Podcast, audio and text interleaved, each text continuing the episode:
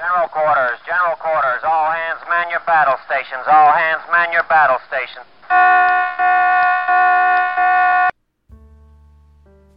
And now it's time for Tech and Trade with your host, James Big Jim Thatcher. It's Monday, August 3rd, 2015, and I'm James Thatcher. Well, I found a really interesting story over on Business Insider, and you can follow along. Uh, it's published on July 27th, 2015, and it's written by Andy Kiersz. Uh, you can actually go there directly because the majority of the story is just two big infographics.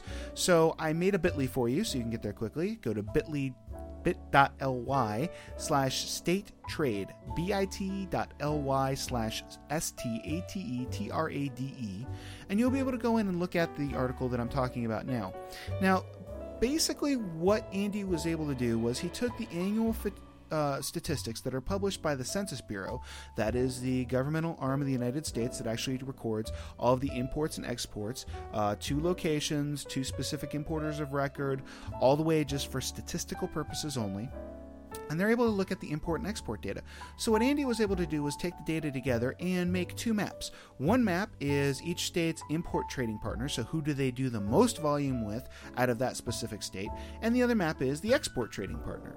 Now, on the import side, a lot of you are probably saying, well, yeah, it's probably going to be China. Well, China does have a really strong contingent, and there, you know, the major metropolitan states such as California, New York, Florida are obviously China.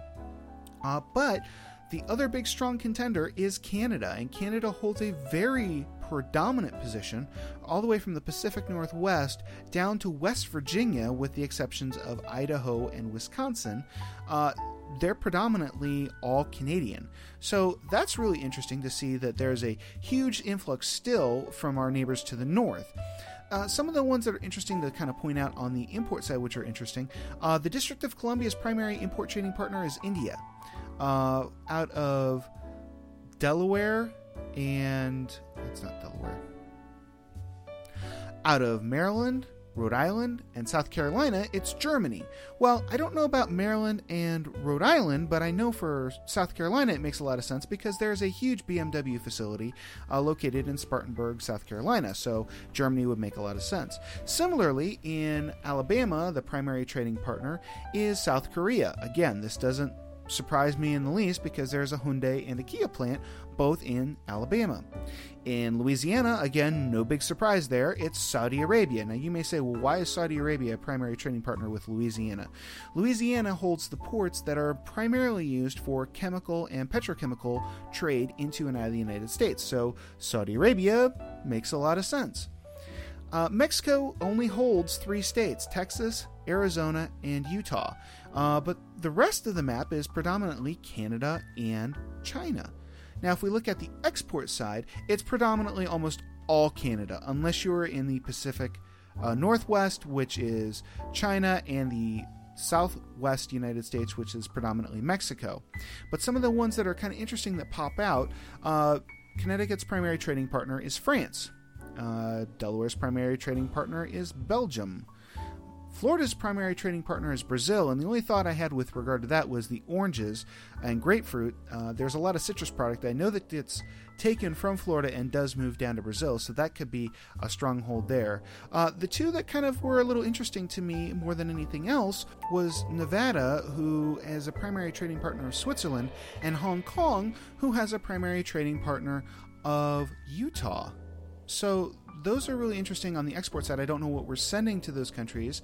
Uh, the only other one that kind of popped up that made me kind of raise an eyebrow was the District of Columbia. Their primary trading partner was the United Arab Emirates. Well, I don't know what to make of that. But that's just my two cents. Because trade never stops, and tech never sleeps. For Tech and Trade, I'm James Thatcher. Tech and Trade is Creative Commons Attribution Share Alike 4.0 International 2015, James W. Thatcher.